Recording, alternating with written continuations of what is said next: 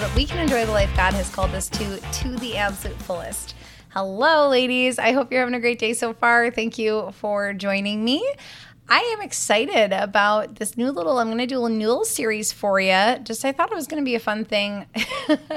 I, this is me going into it. I thought it was going to be a fun thing. Hopefully, it is a fun thing that you enjoy. Let me know if you enjoy it, or you know, we can always reroute. I used to be a middle school teacher. I know that sometimes you just need to like cut your losses and leave graciously. so if you do not love this series, uh, we can always just redirect. But I've talked a lot about equipment for your home gym. I know some of you work out at home, some of you are working out at the gym.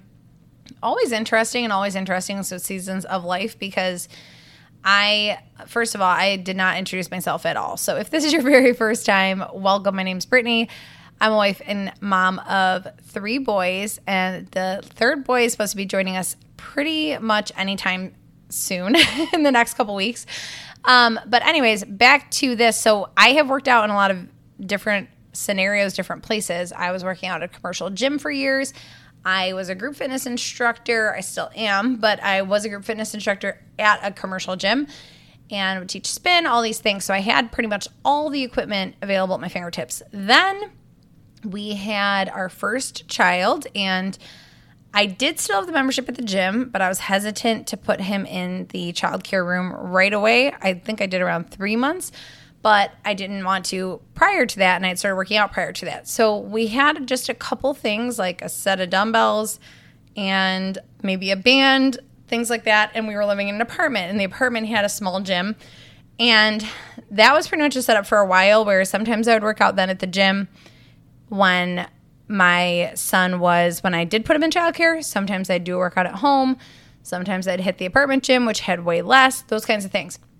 So now we are in a house and we have a gym in our basement with still like not a crazy amount of equipment. It by by no means is it even up to par of like a hotel gym, but uh, we've basically acquired our equipment through Facebook Marketplace, through gifts, through things like that. So slowly over time, we've been able to build up.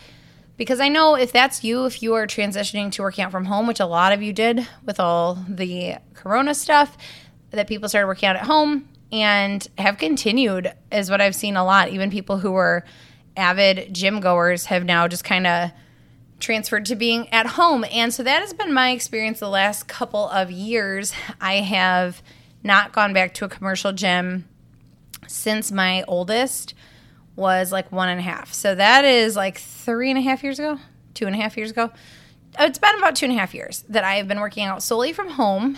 And that is what my programs are always based on because I just want to assume that you have minimal equipment. And then if you have more equipment available to you, you can modify and use the equipment at the gym and all those kinds of things. But, anyways, that is what our setup currently looks like. Right now, I am, again, doing all of my workouts have been for the last two and a half years from home and from the equipment that we have. So, I thought it would be interesting, again, we'll see, to let you know different ways you can use some of this equipment. Talked a little bit about formatting your workouts, like designing your own full body workout. Uh, ben and I have definitely talked about our favorite exercises for different muscle groups, so honing in on the muscle groups. But sometimes I just think that we don't use certain equipment because we don't know how to use it. So even if you are at a gym and you have this stuff available, or you're at home and you have this stuff available, it can help you mix it up a little bit. I'm obviously talking about exercises that I can't show you. I'm talking to you, not doing a video. So you might need to Google these after, YouTube these. But I do have some, uh, hmm, not all of them. Some of them I have demos for up on my YouTube channel, which is just Fit Mom Life to the fullest. But you could look up, you know, anybody's and find demo videos for this. But just thought it might be fun to get you using your equipment maybe in different ways or to help enhance your workouts and things like that. So, the one I'm going to start with today is the kettlebell. So, my five favorite kettlebell exercises. Now, a kettlebell, this one was tough to start with because kettlebells and dumbbells are similar in the fact that you can do a lot of the same exercises with them. Okay, you can do a row with a kettlebell or you can do it with a dumbbell. You can do a floor press with a kettlebell or dumbbell. You can do a goblet squat. There's so many that you can kind of use these interchangeably. The kettlebell is more of an uneven weight distribution. So it tends to be a little more challenging or makes things a little bit more uncomfortable for your body to adapt to. So it can tend to make you rely on your core a lot more because that weight is moving around. There are also other reasons to use it, like I will list in some of the exercises, because they can challenge your joints in different ways in a, in a positive way. So let's kind of get into it and I'll explain it as I go. But do know that that a lot of these exercises you could do with kettlebells or dumbbells. So my number one, because this is hard to do with a dumbbell, so I definitely prefer a kettlebell, are kettlebell swings. Okay, there are so many variations you can do with kettlebell swings. Essentially, doing a kettlebell swing, you're working your low back, your hamstrings, your glutes. So basically, the back of your posterior chain. If you know what an RDL is, it's basically an RDL with some power behind it. So basically, you are standing there, feet about hip width apart. You are holding the kettlebell by the horns and just letting it hang straight down by your thighs. So, like, shoulders are pulled back, chest is open. You are standing up tall with that kettlebell just hanging. Now, you bend your knees and hinge at the hips. It is a hip hinge.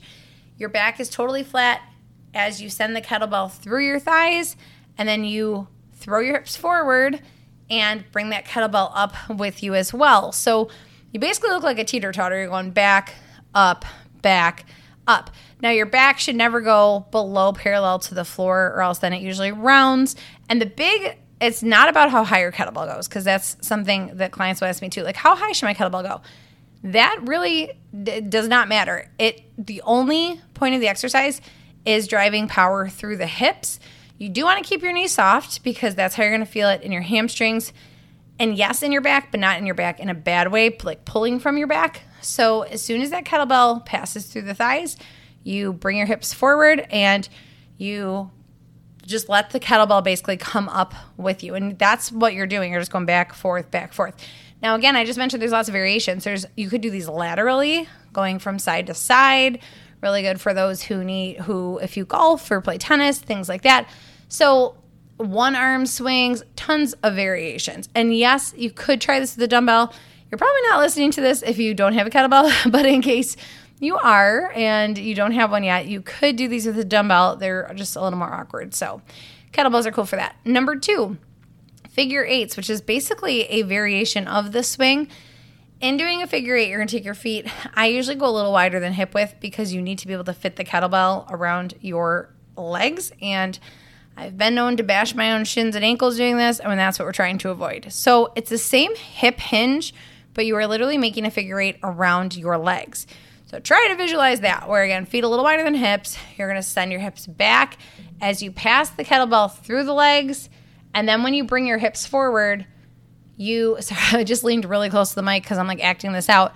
As you bring your hips forward, that kettlebell's coming to the outside of the leg and swinging forward. So you pass the kettlebell through the legs as your hips go back. And then when your hips come forward and you come back to standing, that kettlebell's on the outside of the other leg. So it just keeps going like that back and side of your left leg, pass it back through the legs, comes back on the side of your right leg. Again, look it up if this is not clicking. It's really funny me over here acting it out, trying to explain this to you. Hopefully, you're getting it. All right, number three. This is a big reason to use kettlebells instead of dumbbells doing basically, I'm not going to say any exercises, but many exercises bottoms up. So you've got the horn of the kettlebell, which is the top, then you've got the actual bell part, at the bottom. By holding the horn in your hand, in your palm, and in your grip, and letting the bell be on top, that is bottoms up position. So this is really, really good for your wrist, for your grip strength, for making your entire body and not just your muscles and isolating muscles stronger. And this is a big one for me because I never had any kind of joint pain before I had kids and relaxin can be a big contributor to this because you are you're just experiencing so much ligament laxity. And part of this is just hormones. Like I'm definitely going to be experiencing that. I'm already expecting it several weeks postpartum because that's when I really noticed it more after my very first baby, like if I went down to do a plank on my hands, that I was having wrist pain and things like that. And I'm like, what's going on? I've never had this before. But relaxin stays in your body, especially if you're breastfeeding, and that can affect your joints in that way where they're so mobile, they're so loose that it can actually be a little bit painful when you're doing certain exercises. So, strengthening them up is just a good thing to prevent injury. So, when you're doing a bottoms up exercise, just know you're going to need to go a little bit lighter than you typically would. So, one that I like to do it with is floor presses. And I usually have a client do it one arm at a time. Sometimes I'll do both at once, but that's when you're lying down on your back and you are holding the horns of the kettlebell. The bell is straight up in the air, and your kettlebells are right at your shoulders. So you're holding them up, arms extended at shoulder height while you're lying on your back.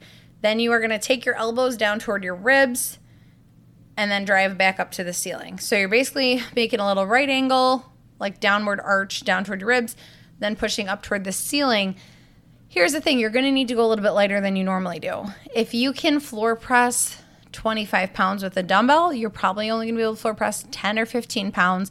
I think the most I've ever floor pressed with a kettlebell is 15 pounds because it's just really difficult to keep that nice isolated position with that bell up in the air because you're only holding it by the horn. Okay, so involving those kinds of exercises have their place. That's what you need to know. It's not, oh, I'm so much stronger. I could do more than this. I don't want to just do 10 pounds. Right, but you're going for a different goal here. You're going for strengthening your wrists and working on balancing coordination and things like that. So there's, you know, we want to make sure that we are giving ourselves a complete picture of our workout, not just, it's not always about heavier, faster, harder, that kind of stuff. Okay, so bottoms up floor presses, you can do some bottoms up farmers walks, those kinds of things. Just YouTube those. Okay, number four is halos. This one's a little bit funky and it's not everybody's favorite, so I tend to not use it that much with clients. But this one, you are basically standing with your feet under your hips, your knees are soft, your core is engaged, your chest is up. You are holding the kettlebell right around chin height just while you're getting ready. And then you are gonna go around your head. I just whacked the microphone, sorry. Around your head with the kettlebell, stop in front of your chin. And then you can, I reverse directions usually each rep. So I'm going around, clearing my head, bringing it back in front of my chin, then going around the other way. So you're basically, you're literally just doing a circle around your head, hence why it's called the halo.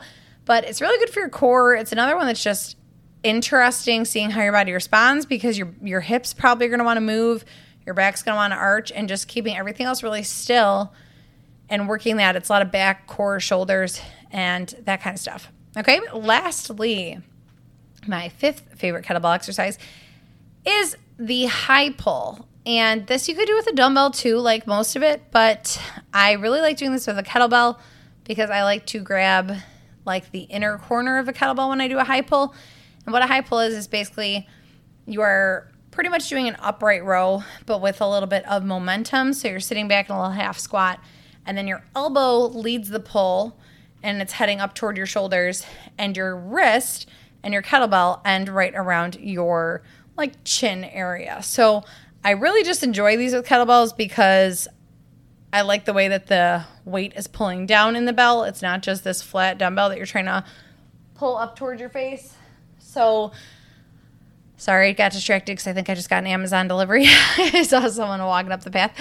Um, and I'm facing the opposite direction, so I saw the reflection in the window. But, anyways, high pulls are a lot of fun to do with kettlebell. Again, I don't put those in a ton, but it works your shoulders, upper back, and I think that's about it. I don't think I'm missing any other muscle groups in there. So that is it. Quick and easy for you. My five favorite kettlebell exercises. I plan to do TRX exercises because I think that's another one a lot of people have at home.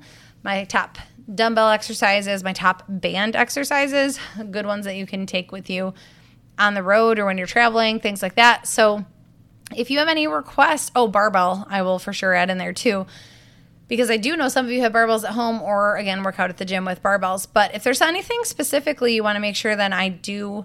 If you're like Brittany, I don't know how to use a medicine ball. Could you do five med ball up, you know, exercises?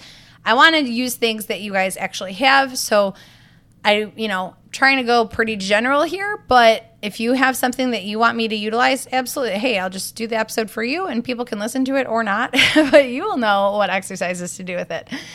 All right. I hope you have a wonderful day. Thank you so much for hanging out with me. If you have not done so, I'd appreciate if you would take just a second to leave a review. It really helps other people to be able to see this and this content to get out there. And I would just love it. I also read them because who doesn't like to hear nice things about yourself? to know you're doing a good job, just getting that pat on the back because, you know, slim pickings with a four year old and a one and a half year old, it's a lot more like, oh, this chicken's gross. So, anyways, you know, you know. If you know, you know. All right. Have a great day. I'll talk to you next time.